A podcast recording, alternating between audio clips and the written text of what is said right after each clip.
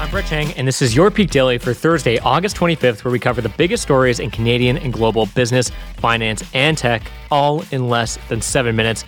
Peak Pals, the fact of the day today, the FOD, it's a bit self serving. So, YouTube released that 78% of US podcast listeners 13 and older use YouTube as their primary way of listening to shows, despite only launching a podcast page for users a few days ago. Now, this is a big change in behavior than what I'm used to, and probably you are used to as well. You're likely listening to this podcast on Spotify or on Apple Podcasts and not on YouTube. And that's because we don't publish on YouTube.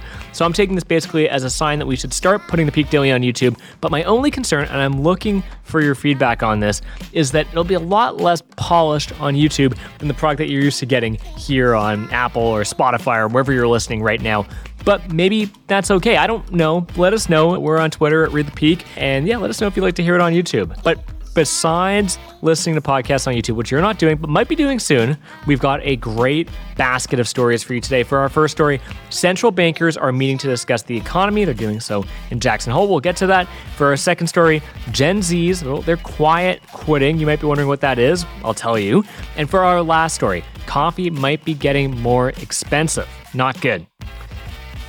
For our first story, it's been a rough week for markets as we wait for a vibe check on the economy coming out of the Federal Reserve's annual policy symposium kicking off in beautiful Jackson Hole today. Peak Pals, I'm told there are two seasons in Jackson Hole. There's ski season and central bank season, and we are well, well into central bank season. So here's what's happening. The Policy Symposium has become a forum for economic VIPs. I'm talking policymakers, central bankers from all around the world discuss the pressing economic issues, float new ideas, and make announcements that land the cover of the New York Times. And you better bet our boy T Mac, he's going to be there. Now, it's kind of like Coachella, except there are economists instead of influencers and speeches from central bankers instead of musical acts. Really does sound like our type of party, Peak Pals. And look, when the who's who of economics get together to talk shop for three days at the Jackson Lake Lodge, you know Wall Street will be sitting on the edge of their seats waiting to hear what they have to say. Now, here's why. Markets have tumbled this week as investors brace for Jerome Powell, J. Powell, the U.S. Federal Reserve Chair, to confirm that the bank isn't finished hiking interest rates yet to slow inflation.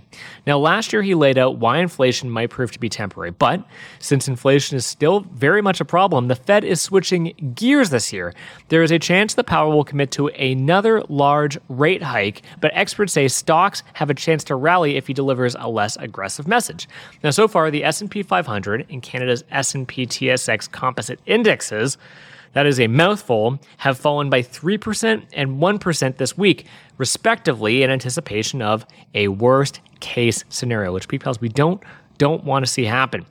But here's the big picture behind the Jackson Hole meeting and interest rates. Investors and economists are looking to get a sense of the path forward for U.S. interest rate increases, especially since those decisions can rock countries even across the pond in good old the United States of Europe. Just kidding, because it's just Europe.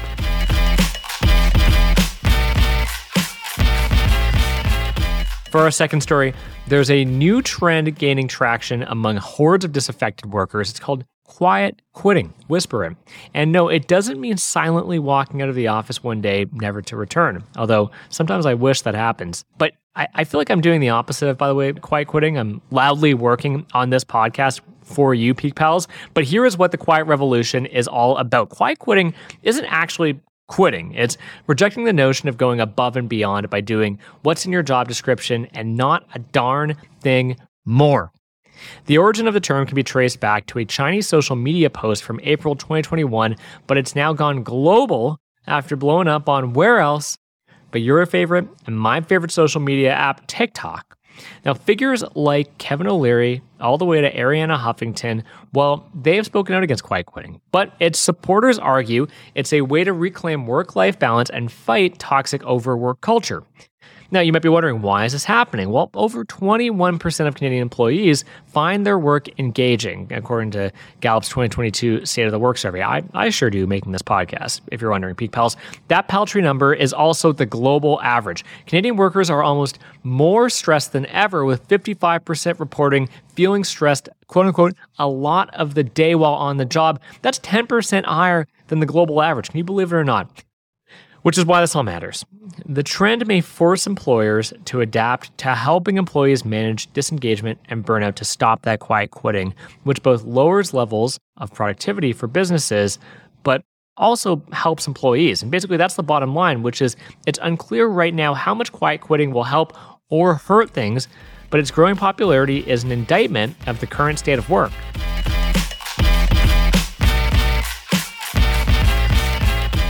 And for our last story, poor harvests in Brazil. This is tragic news. Poor harvests in Brazil may start hitting your wallet where it hurts most your daily cup of Joe.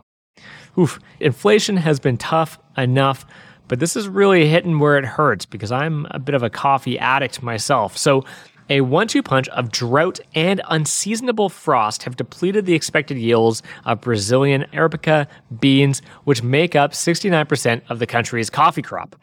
Now, when Frank Sinatra sang, saying they've got an awful lot of coffee in Brazil, he was right on the money. The country is far and away the biggest coffee exporter in the world. An early official forecast projects Brazil will yield just 35.7 million bags of coffee for the 12 months starting last July. That's a 27% drop, though, from what analysts once predicted. Now, Vietnam, the world's second largest coffee producer of cheap Robusta beans, that's what they make there, is also seeing shortages right as global consumption outpaces production for the second year.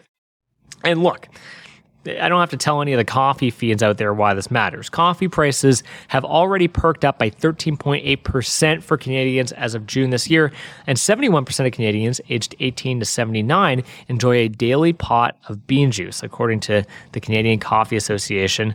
With, by the way, Java heads guzzling an average of 2.7 cups per day. That's a bit more than I do, but it's a, it's around there, that's for sure.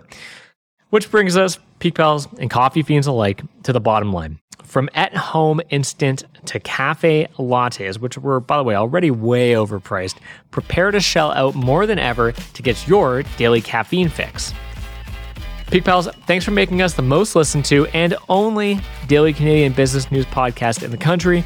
If you've got a second, why not give this podcast a review or follow this podcast on your app of choice, whether that be Spotify, Apple Podcast, and someday YouTube. And if you want more Peak, Make sure to subscribe to our daily newsletter at readthepeak.com. And as always, thanks to Dale Richardson and 306 Media Productions for putting together this episode.